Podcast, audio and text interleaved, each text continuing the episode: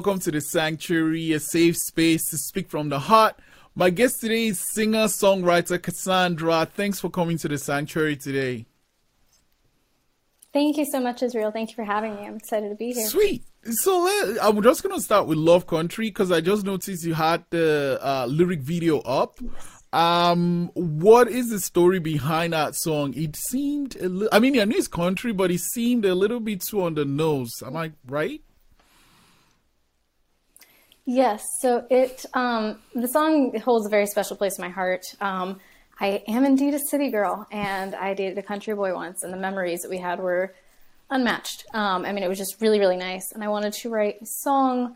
It was almost an ode to that. Um, you know, it was several years ago. Um, and the truth of the matter is, the song is Love Country, but in reality, it's more of an appreciation for country and appreciation for nature and the simple things in life, um, which, you know, I, I, grew up in Atlanta, so I didn't necessarily understand them or um, have those same appreciations. And so the song actually started as a big pop country jam. It was very fun. Um, but it didn't feel real. It didn't feel like me. And I was like, you know what? Let's strip it down. Let's make it much closer to pop. Mm and see what happens from there. And it really, my producer Scott Griffin did a great job of just capturing this sweet nostalgia mm. um, and this feeling of, you know, know that, and as the bridge says, our love didn't last. But I absolutely do smile when I look back and I have this nostalgia and um, just joy that I had that experience in my mm. life. So, yes that's the uh that's the overall yeah no no like i was like it seemed too real it's like i you know listening to the lyrics especially now you know on your youtube where i can actually follow along and and yeah kind of sing along really. It's like oh wait this this is something that could really have happened. And so it's great to find out that there's some you know basis to that. Um yeah. Did you always wanted to be a singer? Yes, so I always have. I um ever since I was a little girl, I used to when I was four years old, I would wear a little cheerleader costume around the house and sing the sound of music at the top of my lungs, um, which is super silly. and my parents saw that and were like, you know what? I think this girl wants to sing, and so I just I gravitated toward the arts from the start. Um, and as time went on, I eventually yeah, when I was, I think, 11 years old, I began voice lessons. And that, I mean, my backstory on that is that my mother actually used to sing when she was younger. And she was a fabulous singer, but she never followed it. She instead was a physicist because she's brilliant. Um, and she went for that instead. Yet when she heard that I wanted to sing and that I could sing, she said, let's first work on training your voice to be really legit, like get your technique down, get your sound right. Mm and then sing whatever you want to sing, but get your technique first. Um, and that's kind of how I started toward classical music. It's how when I was 11, I started taking lessons and continued on um, with a couple different teachers, and that was during my time living in New mm-hmm. York. Mm. Um, but it allowed me to really train my voice classically and get that legitimate technique down and understood. Um, and it's what also led me to study opera at school right now. Mm. And from there, I've been able to just my understanding of my instrument as a whole, how to take care of it, develop it, um, utilize it, has really increased. And it's always been something that I've always wanted to sing pop, um, but I always sang classical music mm. just to train my voice properly. And I love it. Yeah. But I knew it was in my heart to do this. Oh, man. You know, you were talking about voice training, all right?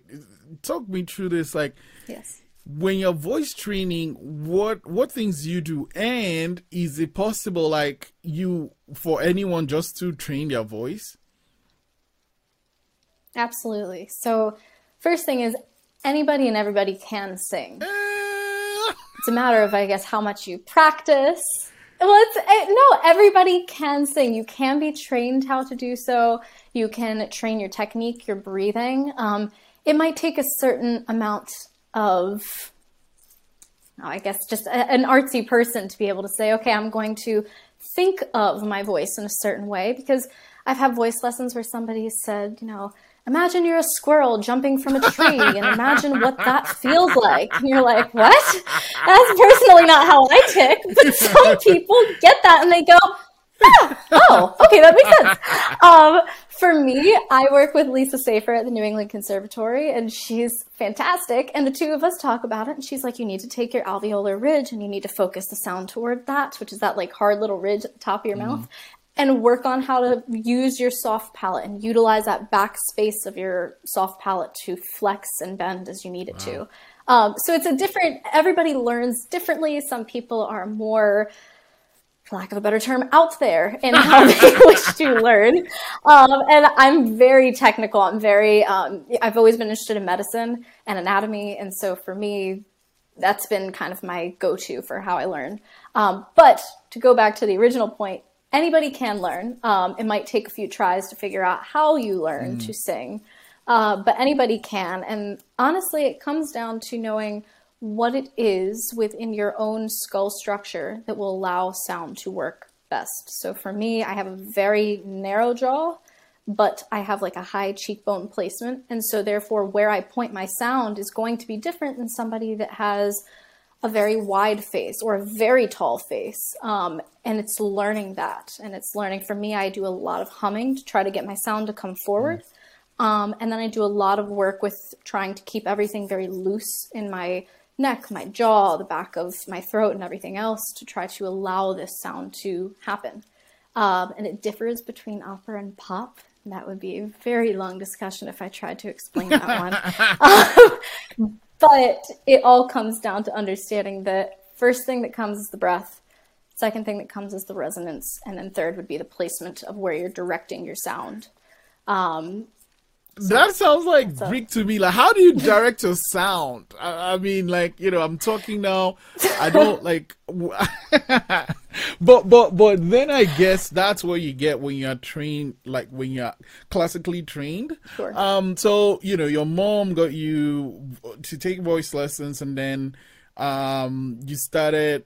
I you know, it's funny because now I'm seeing you doing Love Country and all these new songs you have on your Spotify and I'm like, wait, she does opera. And like, who, who is this person I'm watching now? And like, you do both great. So, like, how did you get into opera and why did you decide to switch to what you're doing now? Sure, sure. So, I, as I was saying, with the studying of classical music and taking classical voice lessons, um, getting that technique was you know, the pinnacle of my music mm. studies all throughout high school and so on. So, when it was time to go to college, I was nuts and I applied to 28 colleges um, because I wanted to study biochemistry. I wanted to do a full degree in music. And I also, I used to be a tournament tennis player, and so I wanted to continue on and play.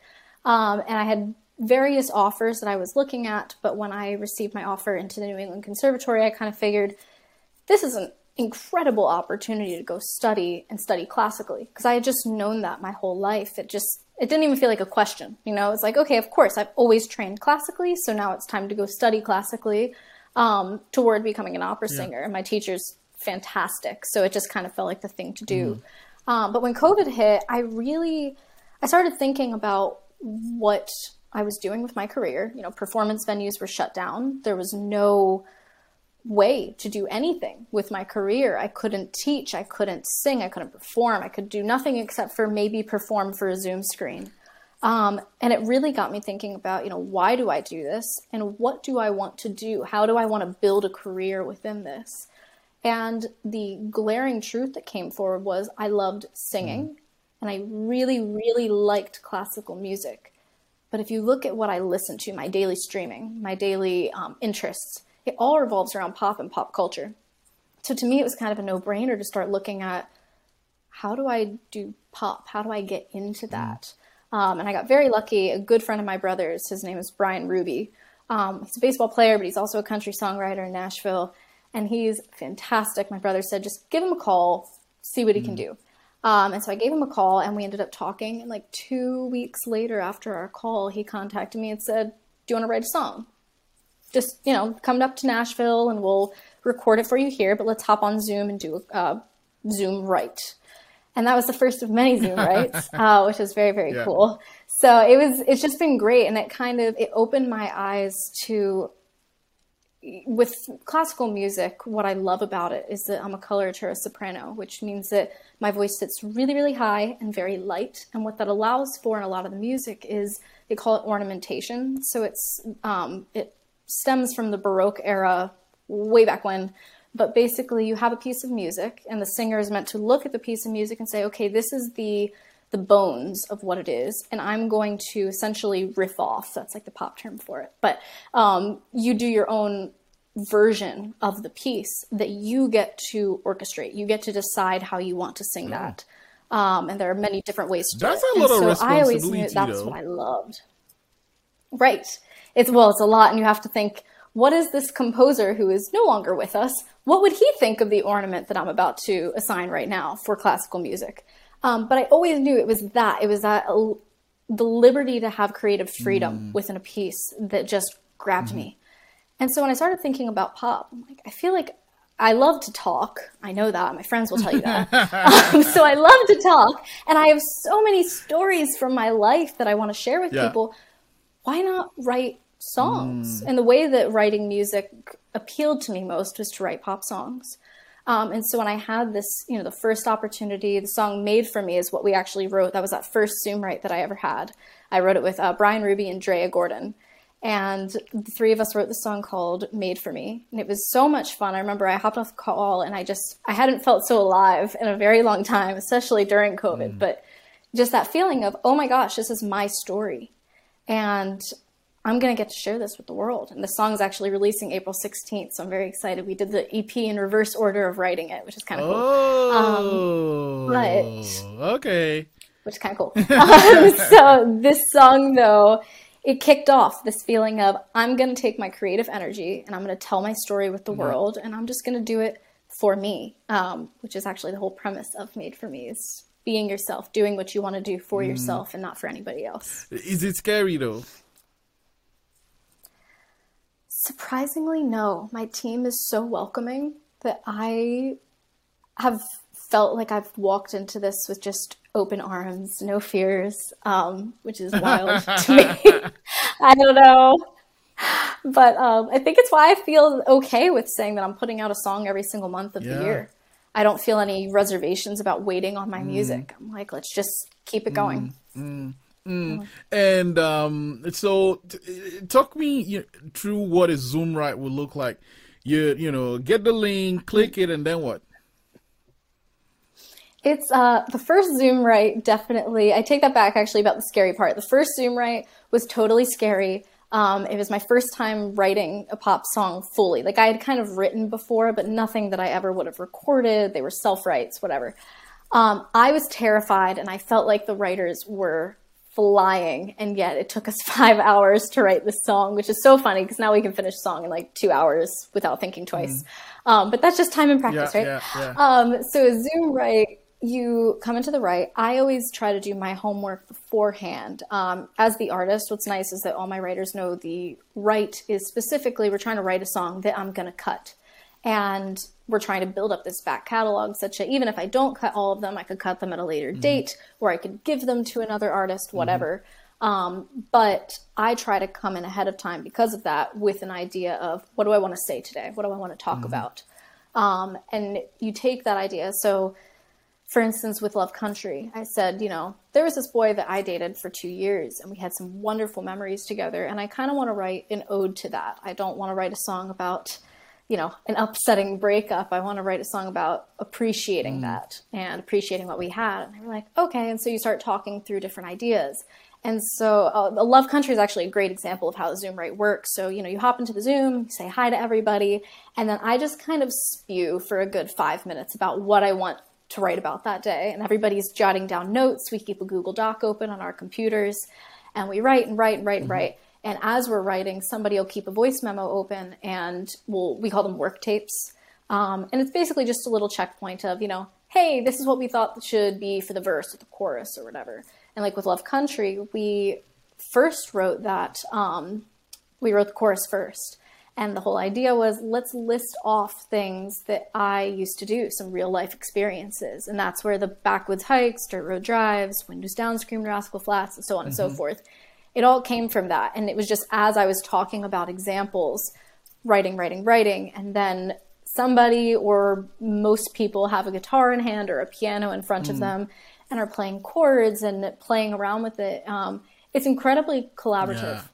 I have to say it's and which is really nice. It's nice to work with a group of writers that appreciate that collaborative mm. aspect because um, it's a fun it's a fun way to work with other people and learn from them as yeah. well. But no, that's great. So so like uh, they'd be playing instruments live while y'all you know coming with ideas and stuff and writing or what? Yes. Holy shit! Yes. So.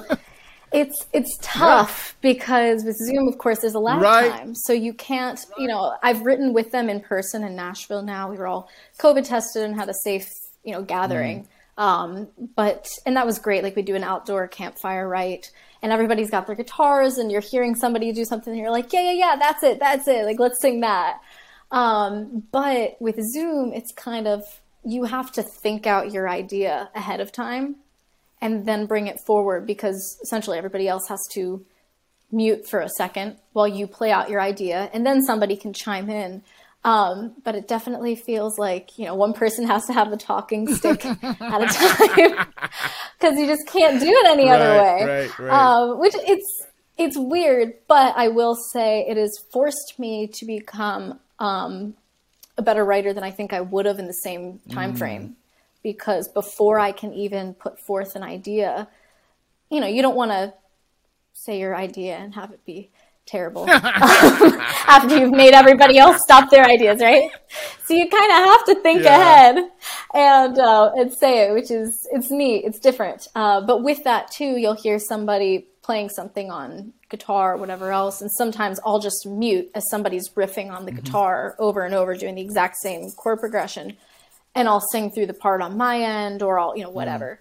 Mm. Um, and then make a voice memo, send it around. So it's a lot of record something, send it, record something, send it to try to keep that lag mm. time mm. from being an issue. But mm. So yeah. um you did a couple Zoom rights and you thought, you know what, this might be better in person. You came up with the COVID protocol that worked for everybody. And then right. you go to Nashville. How was that very first time? Oh my gosh, it was a dream. So I this EP made for me that I'm releasing. It comes out on the 16th mm-hmm. of April. Um, it was a wild weekend. So I recorded four songs in no. three days. I think I How was your voice? I don't even How know. Your voice? This is where the opportunity oh, comes into play. I oh, was you, fine. You can direct your I voice where you totally to, fine. where you wanted to go. Let me tell you, it was luckily my team is very very um, they care a lot about making sure that my vocal health is okay during those weekends. So we would make sure no, no studio session lasted for more than three hours. And we would go and in between i would try really hard just to not speak. Mm. And I don't know how, but I was fine, and I still had more in me. Actually, the next day I had a performance for school, oh, wow. um, for my opera school, and I was able to still sing for that somehow.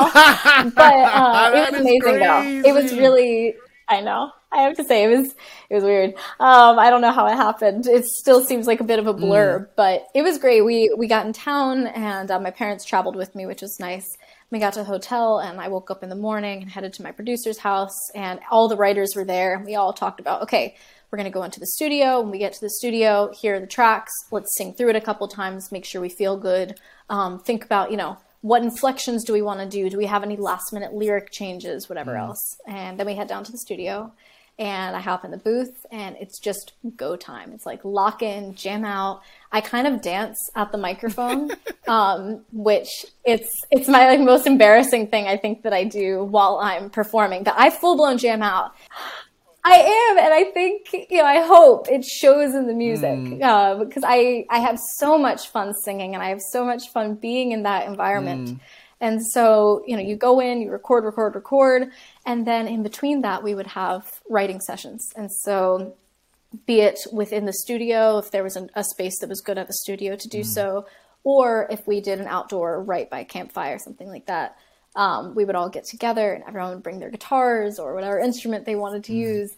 And same thing, which uh, the song, we wrote one song that weekend. Well, we wrote two that weekend, is actually, which was wild because we recorded four and wrote two Gosh. in three days.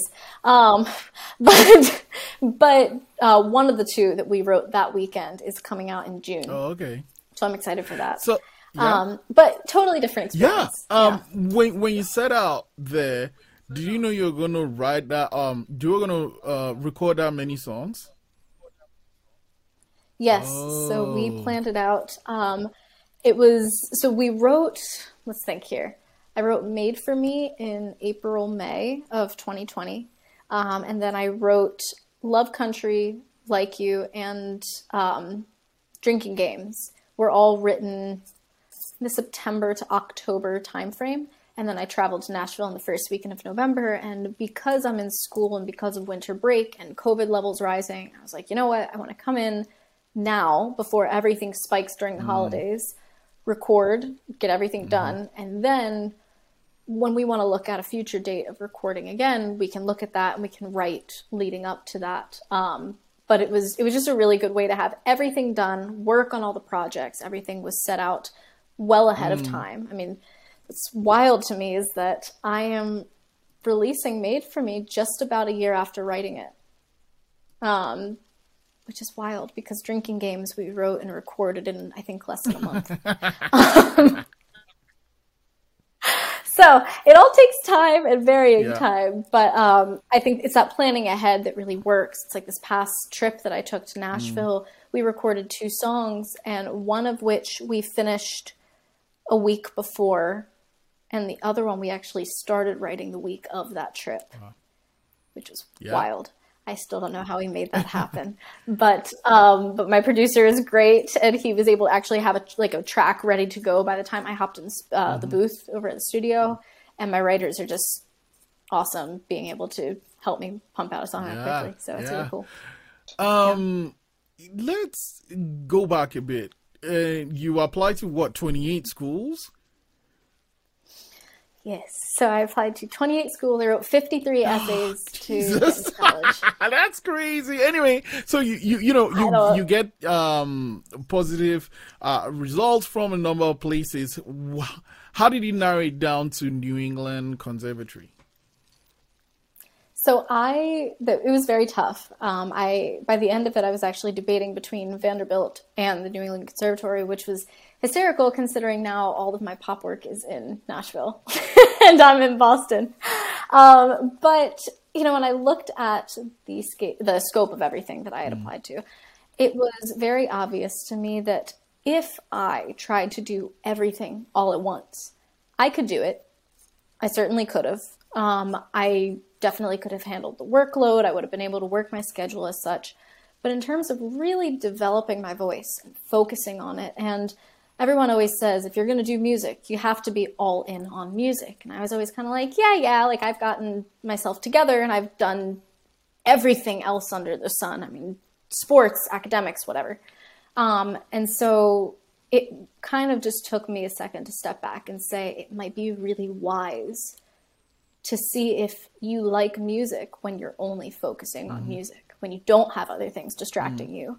Um, and that's when I started narrowing down to really focusing only on conservatories.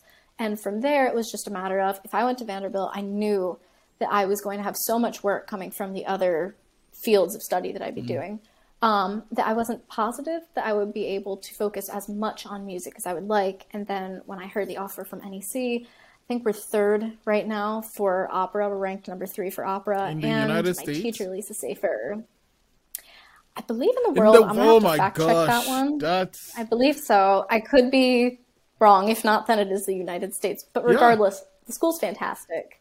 And I heard I was going to study with Lisa Saffer, who, if you look up Lisa, she is legendary. She's the only coloratura soprano that's ever won the Met National Council auditions.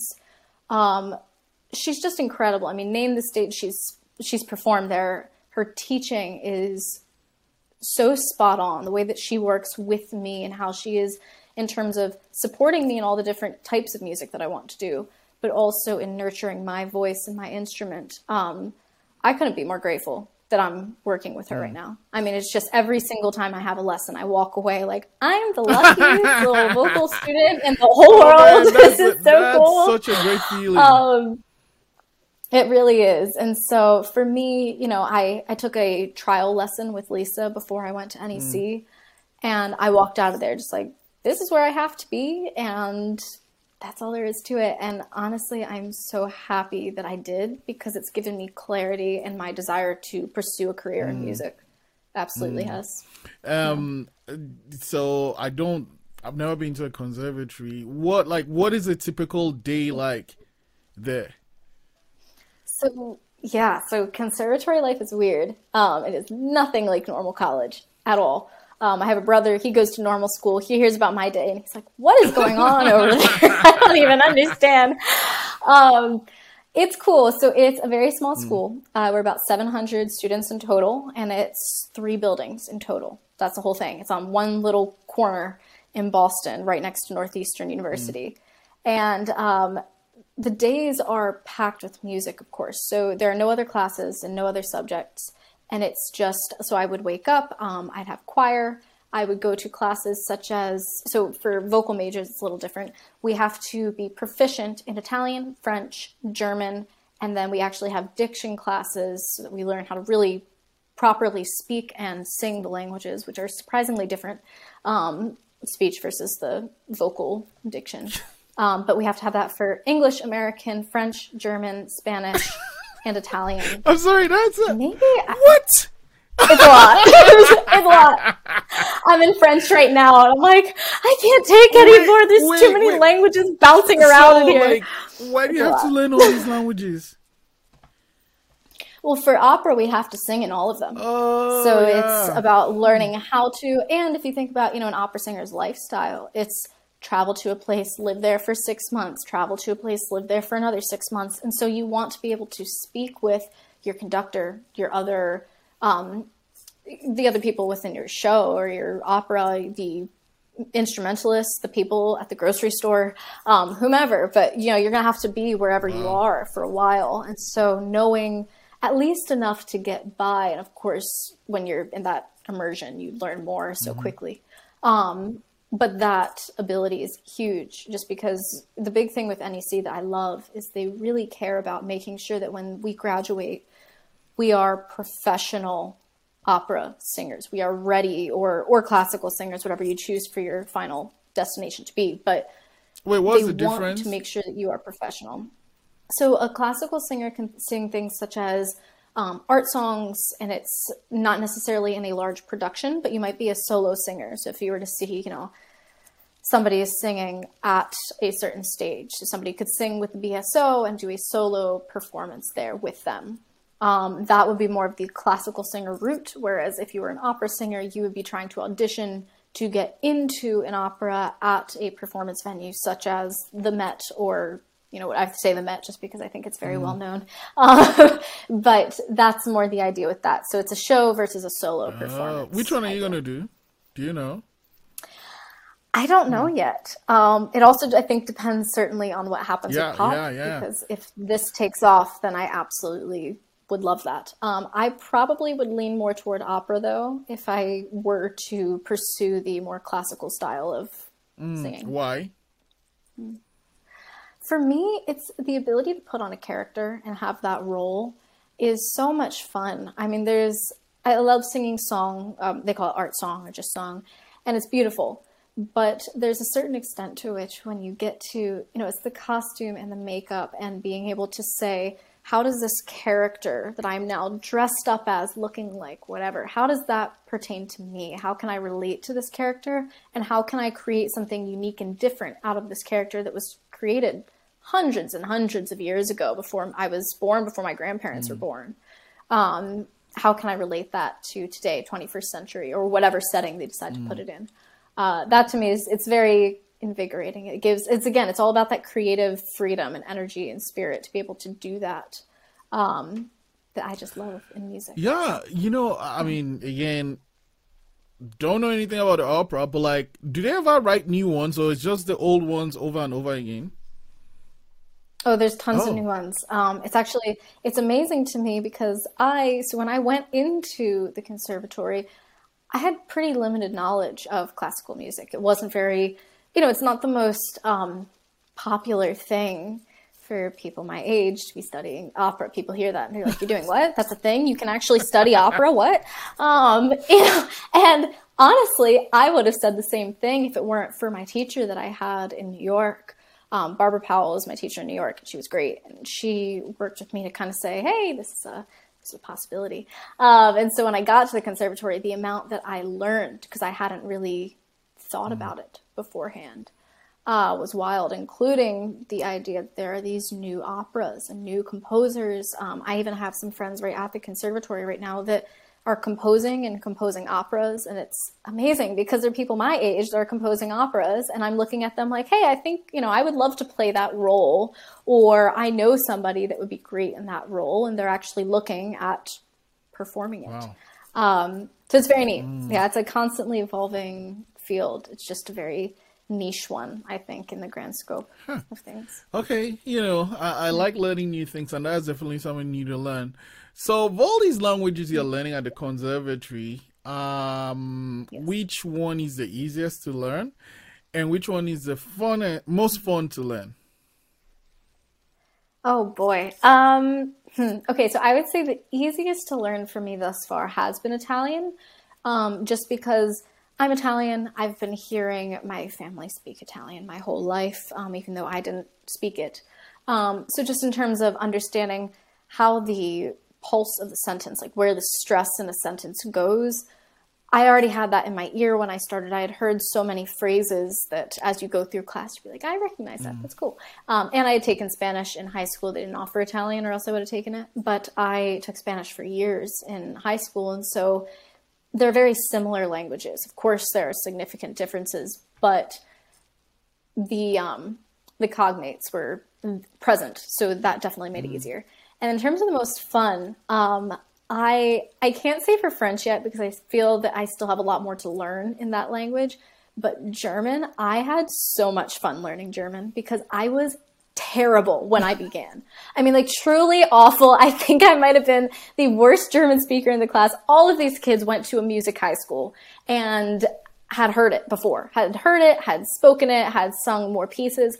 I had done one piece in German my entire life, and I really knew nothing about the language or how to sound it at all. And my teachers were so patient with me and just really were like, okay, here's what to do. And I studied and I worked and I listened and I really, really tried right down to the point where I think it was two, three weeks ago. I had a professor tell me, "Oh my gosh, you're doing it! Like you're speaking German, your diction, it's right. You're saying it, it's okay." Um, it was amazing. I couldn't believe it. So I've had, I think, just being able to have that progress and watch it happen for myself has been really invigorating. Um, Yeah. that that's great.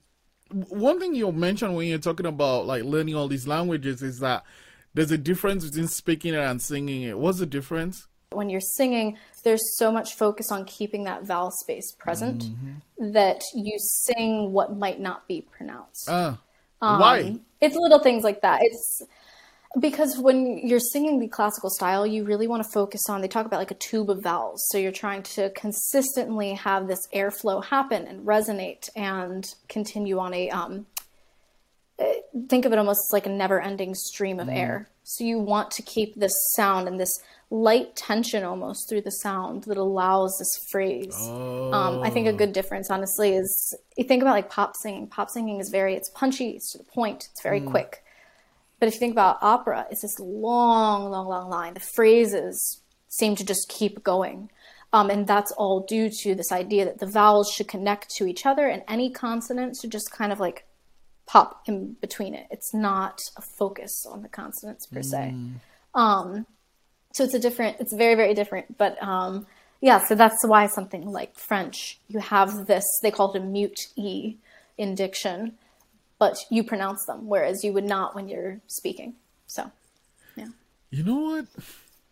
That's so much. To, like, how do you do all that and then still have time to write and then still go to Nashville and then still record? And how do you have time for all that? I how do I do that? I Honestly, I think it's just that I drink a lot. I really do. I love coffee. Like if you ask any of my friends, I ran a fitness page for a while, and I think the bio was like self-proclaimed caffeine queen. um, I love it. It helps me get through all of it. Um, honestly, I, I, say that, but I'm, I'm kidding in a way. I mean, I still drink coffee, of course, but what it really comes down to is I love what I'm mm. doing. Um, and I know that sounds cliche, but I really, really do. I mean, I wake up every single day, and even the days when I'm like, I don't want to get out of bed, I'm exhausted, somebody just let me sleep. By the time my feet hit the ground, I'm already thinking about, I get to do all these fun things today. That, and I, it's a perspective switch too. I mean, it's very easy to look at my schedule. Like today, my day actually goes from noon until midnight with no breaks. Whoa. My day is, you know, wild. And I could look at a day that goes noon to midnight with no breaks and go, oh my gosh, I'm so stressed out. What am I going to do? How am I going to do this? Mm-hmm. And it's very easy to do that. But I, I try to make it a perspective switch. And for me, it's, you know, some people don't have the opportunity to go do this. And I have the amazing privilege to say I get to wake up every single day and not study one kind of music, but study two kinds of music. And I'm very fortunate. I have a family that supports me in that and encourages me to do that. And I have a passion that people keep saying I should continue to do. Mm-hmm. Um, and so I look at all of those blessings and I try to say, you know what? I could look at this and say, I'm stressed out of my mm-hmm. mind and I don't know what to do anymore and I just need a break. Mm-hmm. Or I could wake up and say, I love what I'm doing and I'm so fortunate to have the opportunity to do this. I might as well just appreciate wow. it a lot more people need to have that you know uh, one person says it's like I get to do this versus I have to do this. You know, like you know. I get right. I get to do all right. these cool exactly. things. Like, oh no, I have to go and do that. But um, let's go back to pop, right? First off, you did something cool where you you're releasing the song in the reverse order. Did you actually plan that out, or did it just happen that way? I think it just happened that way. I you know, I, I planned my songs um, actually based on the holidays that surrounded it. So I knew I was initially considering releasing starting in December. And then I talked to my writers and they're like, why would you do that? Then your music's stuck in 2020. Like push it forward, make it do, make it, you know, release in 2021 and at least you have that timestamp mm-hmm. on it. I was like, you know, that's a good point. So drinking games, I thought, okay, well, what's that song about? It's about not liking late night drunk texts and all of that. And so I was like, you know what? New Year's is a time when I'm sure a lot of that goes down. So I'm going to release this on New Year's. Then people listen the next day and be like, darn it, mm. she's right. You know? Um, so that was one. Um, and then Like You just seemed too perfect to not release on Valentine's mm. Day. So that was pretty perfect. And then Made for Me in Love Country, I wasn't sure which one I wanted to do when. Mm-hmm. Um, but Love Country, it was such a sweet song. And I thought, you know what, let's save this for springtime, which I released it right around March. So it wasn't too late, into, or yeah, like too far into spring, but it was pretty early. And then Made for Me was just a really good title for the EP as a whole. Because um, it really was made for me, right? Like I've, I've been doing classical music and I've been studying that and worrying about taking this plunge to pop because I didn't know where to start. And so the whole EP, the purpose of this first EP is I needed to find my sound. I needed to decide if this is something I really wanted to pursue. And it's something that I've always wanted to do mm-hmm. that I finally just said, I need to make it happen. Mm-hmm. And so it was really made for me in that sense. And if when you hear made for me, um, it really speaks to how I've been my whole life in terms of being very independent and very unapologetic about mm. that. Um, and wanting to basically express to people that it doesn't matter if you don't like me, it doesn't matter if you don't like what I do, whatever, that's fine. I'm not made for you, I'm made for yeah. me. Um, and so I thought this was a great way to finish the EP, wrap the whole EP as one. Um, and on my, you know, one song a month release schedule, it's happened to land in April. So that is that, that is awesome. Um, I think I'm gonna play out this episode of the of, of the show with uh, Love Country because I really really love the song. Uh, um, and I'm gonna let you go, but before I do though, um, you've talked about you know the conservatory music, doing all these things you love, um, but like, what is something that you know? I, I guess what is something about music that makes it, I guess, what is something about music that you really love it the way you do? That's interesting. So I I like that question a lot actually. It's kind of making me think right now.